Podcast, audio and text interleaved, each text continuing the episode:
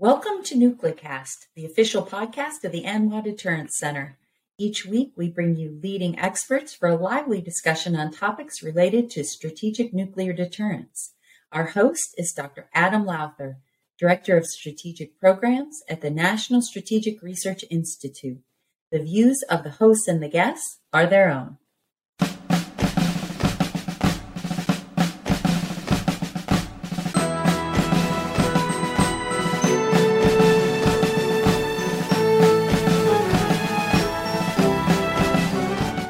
Welcome back to another exciting episode of Nuclecast, where every episode is exciting because we always have great guests and great topics. Of course, I'm your host, as always, Adam Lowther, and today we have not just one, but two of the best weapons physicists in this great land of ours. Of course, you may already know them Charlie Nakhleh and Mark Herrmann from Los Alamos and from Lawrence Livermore. Mark is the program director for weapons physics and design and weapons and complex integration. And of course, Charlie is the associate laboratory director for weapons physics at Los Alamos. And they both have big jobs and they've spent, you know, two decades, more than two decades for both of you on the weapons side and the physics side. Uh, so welcome into to Nuclecast. Thanks, Adam. Great to be here. Yeah, thank you so much. Uh, really looking forward to it. Yeah, so this is actually it's it's great to have both of you. So we have the two main weapons physics labs represented here. And for me as an Air Force guy, you know, most of my career, I've spent a great deal of time uh, at Lawrence Livermore and then having, you know, run the, the School of Advanced Nuclear Deterrence Studies down at Kirtland, spent a lot of time up at Los Alamos, uh, especially at Pajarito. And then after a day of skiing, you always go to Bathtub Row Brewing Company. How else could you end the day? So absolutely, uh, it's both both great places to live and work. So with that, let's talk about the future. We have, you know, we've got two peers, which is you know it's something new. We've got a Russia that has the potential for breakout, you know, with its suspension of New START and then with its massive and varied uh, low yield tactical nuclear weapons capabilities. And then with China developing a program that, you know, we expect to be a peer uh, of ours on the strategic side. And then, you know, I, I see less on their specific you know low yield and tactical weapons that's an area where i think there's some questions still. And so you guys are tasked with building the capabilities that help us to deter those adversaries not to mention a, a north korea that's building a much larger capability both strategic and tactical. And then we've got an iran that's on the verge of breakout. So as we look at all of the threats sitting in your positions what are you guys thinking uh, you know sort of what's keeping you up at night? How are you processing these these challenges? What are you thinking about doing to address those challenges and concerns? That's a great um, a great intro adam and a great set of questions you know. If you look at um, you know policy documents like the national defense strategy and the nuclear posture review you know, that have been put out recently, they really emphasize, you know, the points you've made about the, the challenges of the security environment we're facing, the changes in the security environment, um, you know, the modernization and expansion of, of, of, Chinese nuclear capabilities, Russian nuclear threats to the U.S. homeland, to allies, partners, and the like, the whole spectrum, just as you pointed out, not to mention, you know, now there's a major land war in Europe for the first time since World War II, right? So, um, so that's a very complex situation, and and has changed dramatically uh, over the past you know 25 years since the uh, 30 years since the end of the Cold War. In response, right, the country ha- does have a a, a comple- complex and significant modernization program that it's undertaking right now. We're trying to do a lot. I think you had um, General Stacy Hughes on one of your podcasts, and she kind of laid out, you know, the the scope of the challenge uh, that, and the and the work that we're undertaking as a country. So, so that's a big uh, effort, and uh, we're trying to apply, you know, the most modern research, technology, development, engineering, and so forth to that to that effort. We also have a big effort in terms of stewarding the stockpile we have, the existing stockpile. That's a that's a big and important issue. Um, that requires a ton of of, uh, of, specific technological and physics and computational and experimental science expertise, material science expertise, and the like. But that's not all the, the that's not the entire scope of the challenge, right? We have to be also ready ahead of evolving threats and be ready to meet them, right? We're not going to be able to predict necessarily everything that, that comes down the line. So we've got to, to have a stance that, that enables us to, uh, to meet them effectively for the country, provide options for the country. But the foundation of all that is, is stockpile research, technology, engineering, and science, right? That's, that's, the, that's the work that we've been doing for the last you know, more than 25 years as part of the stockpile stewardship program. And that's going to be the foundation of, of all of these efforts um, in terms of getting ready, you know, executing the modernization program of record, getting ready for the future, stewarding the existing stockpile. Yeah, I just add, um, I, I kind of look at this through a, a, a few lenses. One, uh, right now we have an aging stockpile that that is the foundation of our deterrent, and so you know every year we we uh, do a very careful and thorough study uh, supporting the annual assessment of that stockpile. And, you know, that's getting more and more challenging as the stockpile ages. Um, but it's critically important because that is the thing that is deterring uh, our adversaries today. And so we can't you know, ever, you know, lose focus on that, right? And then on top of it, now we're in the midst of five, you know, either new or modernization programs, life extension programs um, that we are we're uh, having to um, reconstitute capabilities that we haven't really had in in the post Cold War era, and uh, you know we have to manufacture things in different ways. We have to use different materials.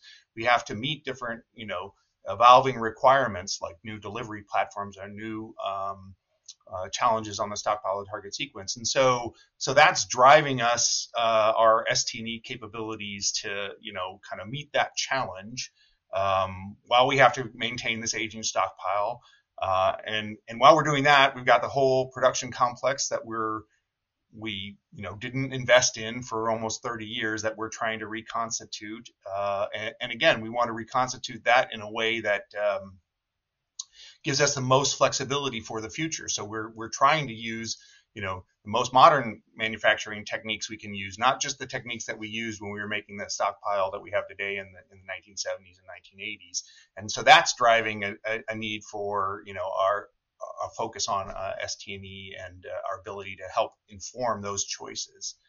And then we look at all that, and um, unfortunately, it just takes us too long to respond. Right, right now, our modernization programs take you know 12 14 years to put something from you know beginning of the concept to put it into into you know initial operating capability.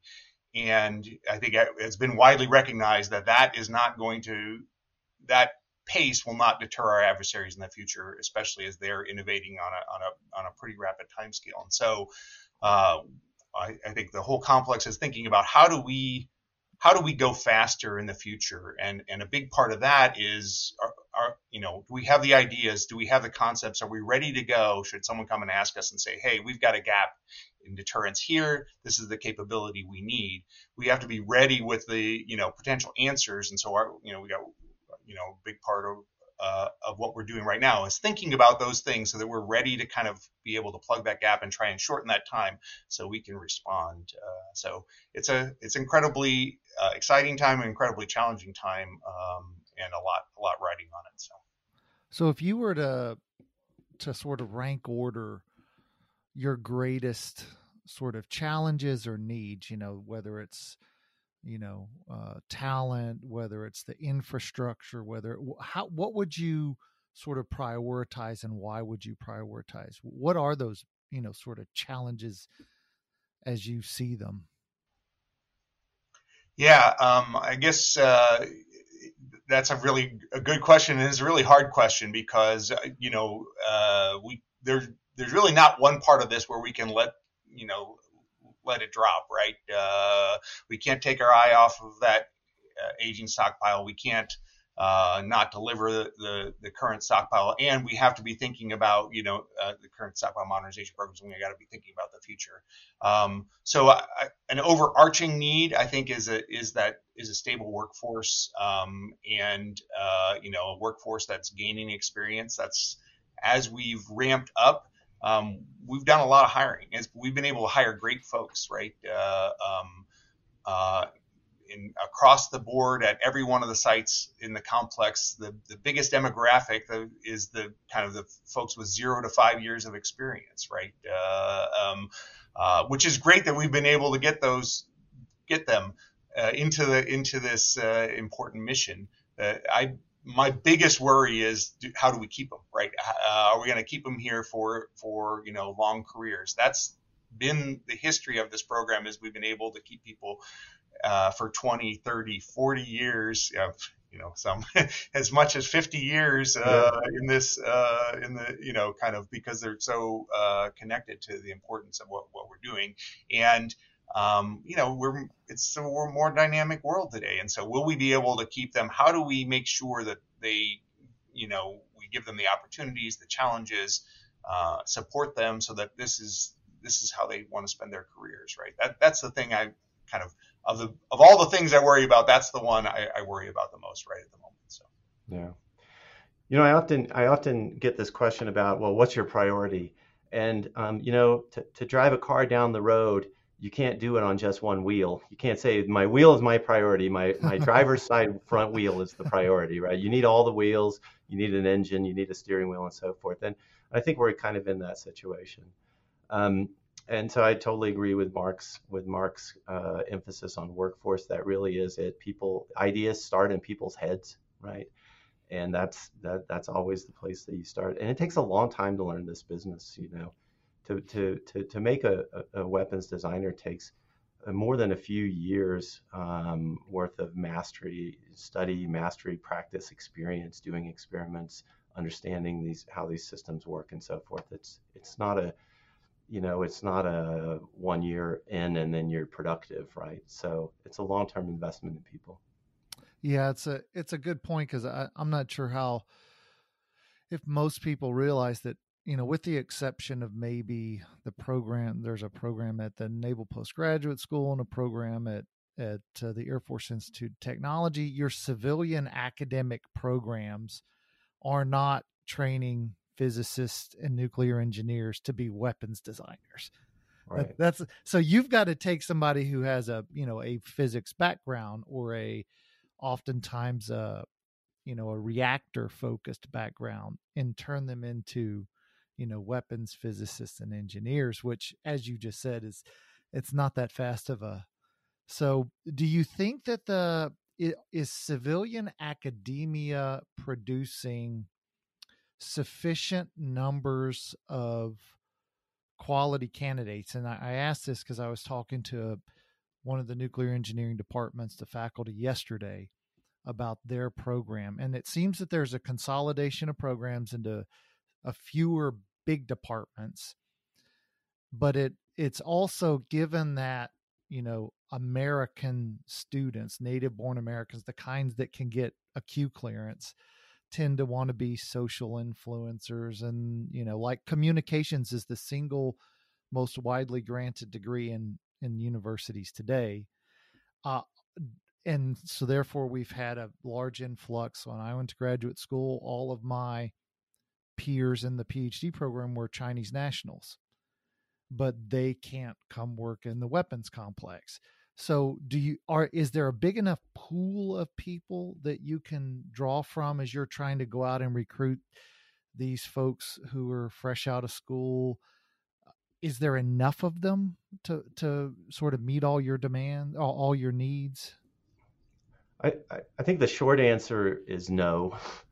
We, you know, the good thing is American uh, graduate schools and universities are the best in the world, right? Sure. Yeah. In fact, the best from around the world come to be educated in our graduate schools and get PhDs at, at our programs. So that's a good thing. The bad thing is we're not ha- we don't have enough American citizens going into these fields. We just don't. into the STEM fields, and we need more. Um, we need, I think, kind of personally, the national emphasis on that that we had after Sputnik, right? Sputnik, you know, generated a whole generation of American scientists and engineers, a couple generations um, that really powered us. And I, I, think we we need we do need more U.S. citizens going into STEM fields for graduate degrees. That would be a very good thing to have. And are you guys either one of the labs doing much in terms of because it's often people choose careers based on what they're influenced by, you know, when they're young. Like I've got a 12 year old son, and my 12 year old son, you know, has seen me spend a career with the military. And, you know, so he's already decided I want to go be, uh, you know, a nuclear ET and I want to re- run a reactor you know on a on a ballistic missile submarine and then i want to get out and i want to get a nuclear engineering degree and, and and he knows sort of what he wants to do and he's just by observation and you know things that he wants to be like his dad and so i i wonder as we think about trying to influence that american generation like the race to the moon and you know you know that whole era built all of these great scientists and then the manhattan project drew in a bunch of young folks. What are we doing today to try to inspire 12 14 15 year olds uh, uh, nationally it's a, it's a great question. I do think we are um, you know there is a lot of effort to do that outreach early because i think you're exactly right that kind of you you want to set the bit as early as you possibly can. And so we think about things like you know uh, we have a science on Saturdays, which is kind of targeted towards elementary school people, talking about all the cool science going on at the laboratory. And then we, you know, think about high school students and can we get internships for them, and then you know, college students and and and get them into um, uh, into the lab and have a summer here, right? Uh, and then that kind of can, and all of those things can kind of change the trajectory of someone. You know, just one good experience, right, can make a big difference in in how people, um, uh, you know. Uh, choose to you know pursue their careers and so that's something we're very actively working on i think the other thing is that there's a lot of untapped potential where you know, because of the the way the history, right? Uh, you know, we don't have as a diverse uh, a workforce as we could, right? And that's that's basically talent sitting on the sidelines because you know the messages have come down. You know, oh, you know, if you you know if you're, you're this type of person, you don't do science or you don't do engineering or you don't do that. And so we're we're also trying to really broaden that aperture and be much more uh, aggressive in in reaching out and kind of showing that you know. And, that everyone can do this work and it's is really a, a, fulfilling career and things like that. So I think there there are efforts in that regard, but I think we still have a. It takes a long time from the beginning of the pipeline to the for them to get out of the pipeline and, and you know solve our workforce needs. So that's that's right, and you can't start too young, in my opinion. And one way you start is by making science cool. There's almost nothing cooler than science. It is it is a blast, right? So you look at last year, it was an amazing year for big science in the United States of America, right? Two huge things happened last year. One was the James Webb Telescope, right? What an amazing achievement.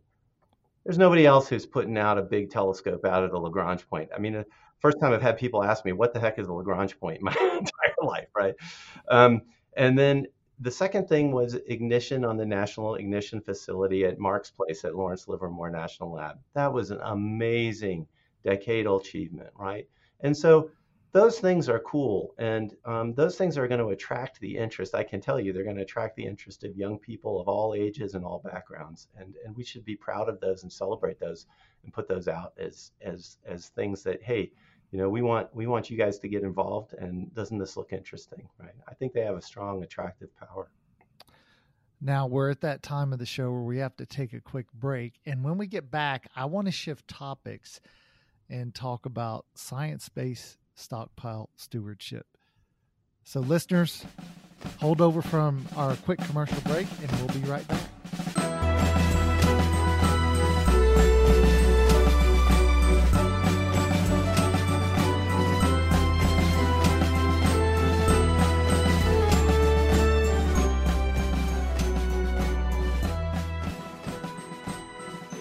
This episode of Nuclecast is brought to you by the ANWA Deterrence Center. Whose mission is to educate Americans about the nuclear enterprise and strategic deterrence.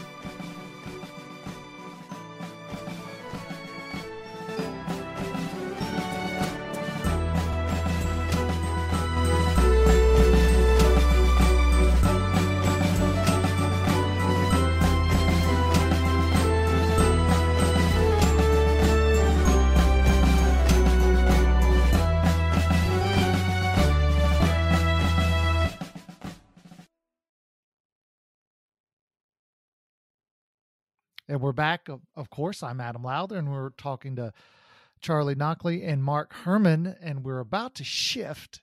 If you've been listening to the first part of the show, we're shifting to science based stockpile stewardship. Now, let me play devil's advocate. And of course, there are many who would say, well, you know, we haven't tested in over, it's been three decades, and we've got all this new technology and we can't quite know for sure whether it works or you know being in a weapon over time what happens to these these parts and so therefore we just need to test because that's the only way we can know. All of the com- the modeling that you do with high performance computing is great and useful but there's only one way to know for sure. So h- how would you guys respond to you know these and, and other sort of typical challenges to our current approach to making sure our weapons work. Let me start by just telling you the basic approach as to how we address any problem and this was true during the testing era and has been true in the post-testing era for the last 30 years. There's basically only three tools available to do science. Theory experiment and simulation of all types, right? Those are the basic tools that we have.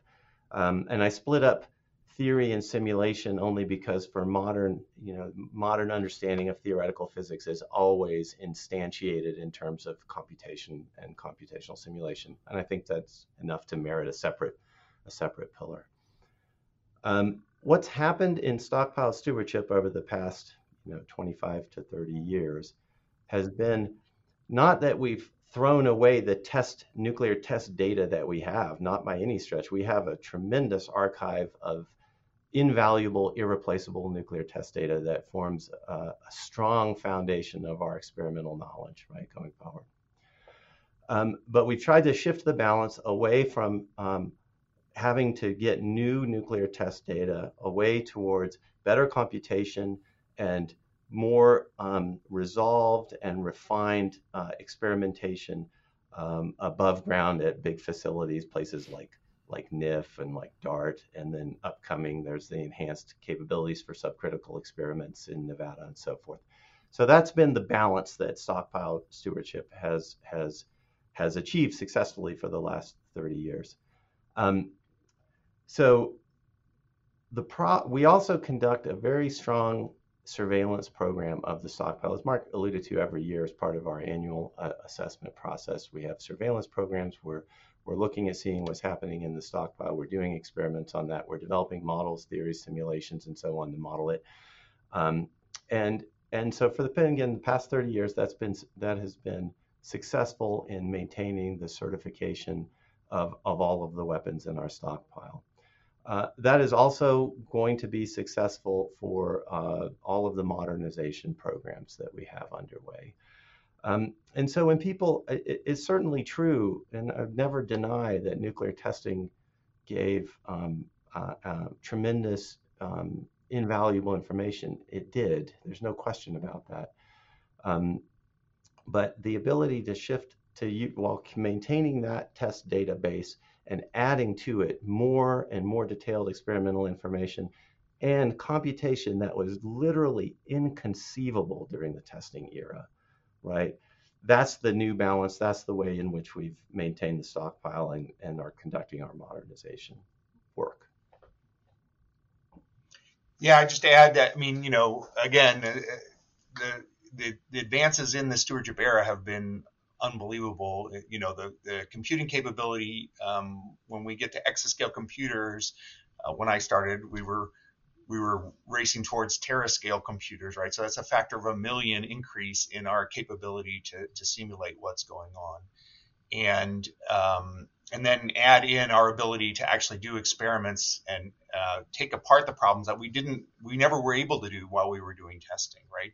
And i think another important thing to, to keep in mind is when we were testing it wasn't it wasn't like we were you know it, it was rare that we were actually taking you know things from the stockpile putting them underground and, and doing a test. Most of the stockpile was developed without without that capability and without uh, specific tests just for you know everything that in in the stockpile right and so we were always having to extrapolate in terms of our um, our understanding of the weapon how it would work on the stockpile the target sequence what it might encounter all those things so we've always had that foundation of um, computation, experimentation, extrapolation based on, you know, again, that over 1,000 tests. And then as we've gotten better and better computer capabilities, better and better experimental capabilities, we've been able to maintain confidence. And that's something we take you know, uh, incredibly seriously each year. That letter signed out by our lab director saying that the stockpile is, you know, safe, secure, and effective uh, and reliable is a is a is something we spend a lot of time working on, and and lots of eyes go on that to make sure we're we're in that place. And so I feel, you know, strongly that we're we're in a, as good a place today as we were at the end of tasting, and in fact, we've learned more since then, uh, and, and feel like we're in a better place today. So, and so the you know the experimentation that you are doing, it's it's it's much more granular.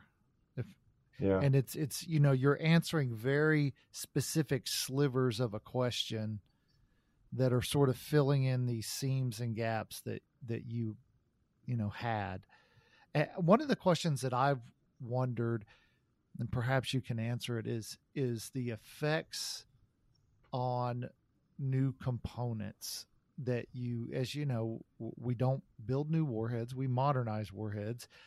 But as you put in replace components and maybe that, you know, it's because so much of our industrial base that built these original weapons is gone. So therefore, we're not putting exactly the same components in. They're new components, and maybe they're made with new materials. They're structured differently. How do we exactly know the effects uh, on those components as they're, you know, a part of a warhead? That there's things going on inside that warhead over those, you know, over the periods. How, what, what kind of testing or experimentation or or simulation do we do to get at those kinds of questions? That, that's a great question, and I think you know from the very beginning of stewardship, it was recognized that um, we needed experimental access to the regimes that are important for for our weapons and over which they operate, right? And so that led to you know uh, investments in capabilities like like DARHT at Los Alamos, where we can actually put components in, subject them to high explosives, and and see how they deform and, and implode, right? Uh, and then take a picture, a snapshot of what that looks like at the at the critically important time. Uh, so we do a lot of, uh, for instance, explosive hydrodynamic testing yes. to support our modernization programs when we have to change out materials or change out components, right? And then in the high energy density regime, when you know after the explosives operates, then things you know they get really hot and they get to really really high pressures right and so we have three different experimental facilities the, the national ignition facility charlie mentioned here at livermore the world's most energetic laser the z pulse power facility at sandia which is the world's largest um, uh, pulse power facility uses electrical currents to create extreme conditions and the omega laser at the university of rochester. Um, and so we use those to kind of create as close as we can to the conditions in, in our operating weapons so that we can study uh, how a different material might behave at the, those extreme conditions or how um, complex geometries might evolve and things like that. And so, again, we use that then together with this super advance in, in computational capabilities um, and other major testing of, um, you know, how the weapon's going to survive and you know if it's shaped rattled or rolled if it's under a lot of g forces if it's uh, has a hostile encounter. So there's just an entire suite of experimental capabilities backed by simulations that we use whenever we have to change out um, uh, or even keep in an aging component right? So. Charlie did you want to add to that? I would just say, I mean, Mark gave a great summary of, of, of the approach, and I would only add that when you're considering, think of yourself considering a system ahead of you, and you try to shift the risk on that system to areas you can test, right? And, and put the risk away from areas that are harder to test, right? And, and you build in lots of, of, of margin and safety factors as well, right? So there's a there's a judgment call in all of that. Um, uh, and then you, you you you you basically try to stack the deck as much as possible, right, in order to enable you to make the maximum benefit of the computational experimental tools that you have at your disposal. Now we're almost out of time, so I want to give you guys a chance. If if hypothetically, you know, I were to give you each your uh, magic lamp that you could rub to make three wishes, what what would those three wishes be for each of you and and your labs and what you're trying you know to accomplish? Given you know the world we live in now what what would you wish for? Mark you want that's a very interesting question. So uh, i would you know i would say i would come back to the workforce. I, I do i would i would wish for a much more dedicated focus in this country on on the STEM fields from kids in grade school, right, and beyond, and and all the way through, right. That that would be at least one wish I would have, because I I do think that is the foundation um, of the nation's competitive strengths in in our field and in all others. And I, I, I do worry that we just don't have enough people going into into science, engineering, and mathematics that's at least one wish I would I would make. What would be your first wish, Mark? I I think it, it would be how do we how, how can we go faster? How do we change? So you know, uh, you look at the time it took to put the modern the stockpile we have today into the stockpile, and it took on average something like six years right? And I mentioned earlier, it takes us now 12 to 14 years, right? And that's even though we know more and we have better tools and we have, you know, so, so, you know, and what I see has evolved is this kind of risk avoidance, right? Risk, you know, a fear, a failure, fear to take risks. And, and it's kind of, in some it's so insidious because it's like it comes in everywhere right uh, and and you know so but to me, that's the biggest thing that's changed, right? At that time, they were putting things in the stockpile, and if they put something in and had to take it out, they did that, right? And that they were, you know, there was a, there was, it, it, it, we had, you know, essentially existential threats that were driving that, uh, that, you know, our, our, our tempo at that time, right? And so, so somehow, what I would wish for is a, an ability to kind of, you know, you know, not take careless risks, but get back to that place where we can respond on the time scale that's required. Uh, and that, um, unfortunately, I think a wish is, I, I, you know, a wish may be needed because right now it feels like, you know, there's just, there's just, uh, yeah. uh, even though we've had many commissions and many studies and all that things, right? Uh, it, it, it just, we can't we, we can't overcome that challenge right at the moment. Uh, people are working on it really hard because we know it's it's critically important, but it is the thing that I wish for. So. How about you, Charlie? Wish number two. Oh, wish number two. Well, yeah, I, am certainly with Mark on that wish. Um, you know, there's no law of physics or even economics that I think says we have to spend all of the time that we do. So, uh, on a lot of these issues. Um, I guess wish number two is I um, I wish that we would uh, do. This is going to sound a little odd, but wish we would do more things in the real world and fewer things in the digital world, if that makes any sense, right? We need we need a much greater pace of experimentation, for example, on the on the facilities that we do have, and getting the new experimental facility capabilities up and running. We just need again, we need to go faster. We need to to get Mother Nature's vote on things um, much more quickly than we do um, and and get that kind of feedback loop going. Because that's what you know the great people we have coming into our program you know they really want to they really want to get out and do stuff right? And so they really want to get that experiment done. They want to get that data. They want to get that feedback and and start to grapple with mother nature. And so so i think um, you know enabling them to do that is one of the key tasks on on my plate and on i think on mark's plate as well right in terms of you know, giving our people that that opportunity. And wasn't that how you know if you go back to the early days of of yeah. physics, you know, you had a theoretical physicist, he has an idea, she has an idea, then they turn it over to an experimenter, they build the experiment, and they test, and then we see is it true or not. And so exactly, yeah. How how about you, Mark? Wish number two.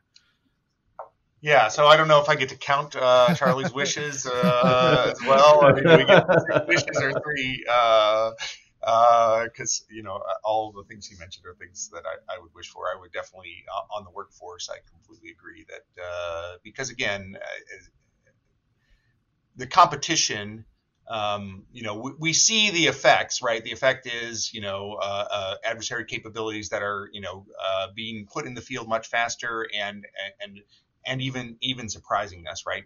The underlying innate thing that enables that is advan- advances in their science, technology, and engineering capabilities. That's that foundation that they're building on, right? So the ultimate long-term competition is really a science, technology, and engineering competition, and uh, and and and the key to that uh, is workforce. And I think it is, uh, you know, we talked about, you know, of course, um, people uh, born in the U.S. who are critically important, but we, of course, have a legacy of um, from the very beginning of the Manhattan Project, benefiting exactly. tremendously from people coming to the country and uh, becoming citizens and and helping keep our, our our our nation great. So I think it's I think both of those things, you know, kind of. Uh, um, um, and, and that then also points to the importance of our allies, right? Because the you know the kind of the it's a it's going to take of all we alone, the U.S. can't do this alone, right? We need that workforce across not just us, but our, our allies, those strong partnerships, and, and again,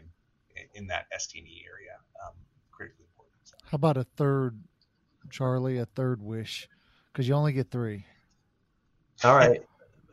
My third wish is that we spend a little more time than we do now on focusing on great things, doing big, great things, right? Again, I you know I refer to things like James Webb and ignition on NIF and so on. Those were great things, and they're risky things. You're not sure you can do them, right? And you have to work really hard to make them happen. And and you know those were things like when Kennedy said, "I'm going to put a man on the moon by the end of the decade," right? That sort of thing. Those are the things I think that that built this country, right? That inspired so many people from around the world to come here and and I know that very deeply on a very deep level from my own experience, my own family. Uh, you know, and that's that's what's going to that's what's going to drive the innovation that the country is going to depend on uh, as we move forward in the future. Mark, your final wish.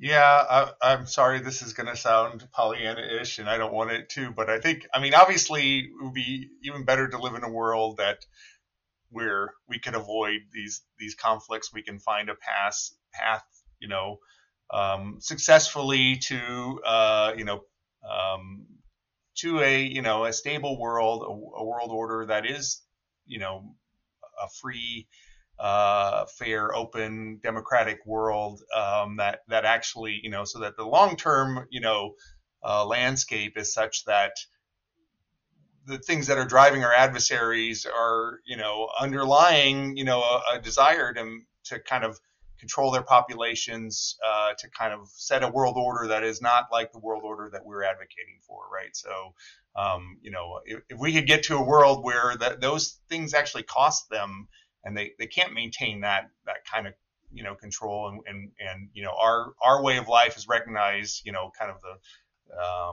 freedom, democracy um, you know that that would be um, uh, you know maybe that would put me out of a job, but it would be it would be better to be in a world that uh, uh, you know we get that was like that, right? Until we get there, we obviously have to make sure we're um, doing all the stuff we're doing. But uh, um, I would be happy to be put out of a job if if uh, if, if that's what it meant. So. Charlie Nakhleh, Associate Laboratory Director Director for Weapons Physics at Los Alamos, and Mark Herrmann, Program Director, Weapons Physics and Design Weapons and Complex Integration. Thank you both for joining us on NucleCast. Thanks, Adam. It was a real pleasure. Yeah, it was a lot of fun. Thank you. And thanks to you, the listeners. And we will see you on the next episode of NucleCast. Well, afterthoughts. Uh, that was a great discussion with two the you know guys who lead the weapons physics programs at the two main design labs. Now, you know it's it's always a uh, you have to be careful about you know getting in too much detail about specific programs because of classification. So therefore, we had a great discussion about what is going on at that you know 30,000 foot level uh, in the labs and in the programs and in you know a discussion about stockpile stewardship and i thought charlie made a really sort of an interesting point particularly for non-lab folks about hey there's three things we're going to do theory experiments and and simulation and then if you put things in those contexts, uh, then it makes a lot of sense to sort of why we do what we do. And you can put testing or you can put, you know, the stock science based stockpile stewardship, all of that in that context and and make it work and fit. So that was, you know, that was really interesting and good. And then just to hear, you know, similar lab perspectives because you know the labs have competed you know, o- over the last five decades. And so it's interesting to hear one lab versus the other. And they, they really seem to be, you know, sort of in a, we're all on a, a similar page, you know, all going to have different cultures and different approaches. But it was really interesting to see how both Mark and Charlie saw things and what their big issues were. So that was great. This has been a production of the ANWA Deterrence Center. Our executive producer is Kimberly Charrington, and this episode has been engineered and mixed by David Krumthal. Follow the show on LinkedIn, Facebook, and Twitter at Nuclecast. Listen, follow, and review the show on Spotify, Apple Podcasts, Amazon Music, or wherever you listen to your favorite podcasts.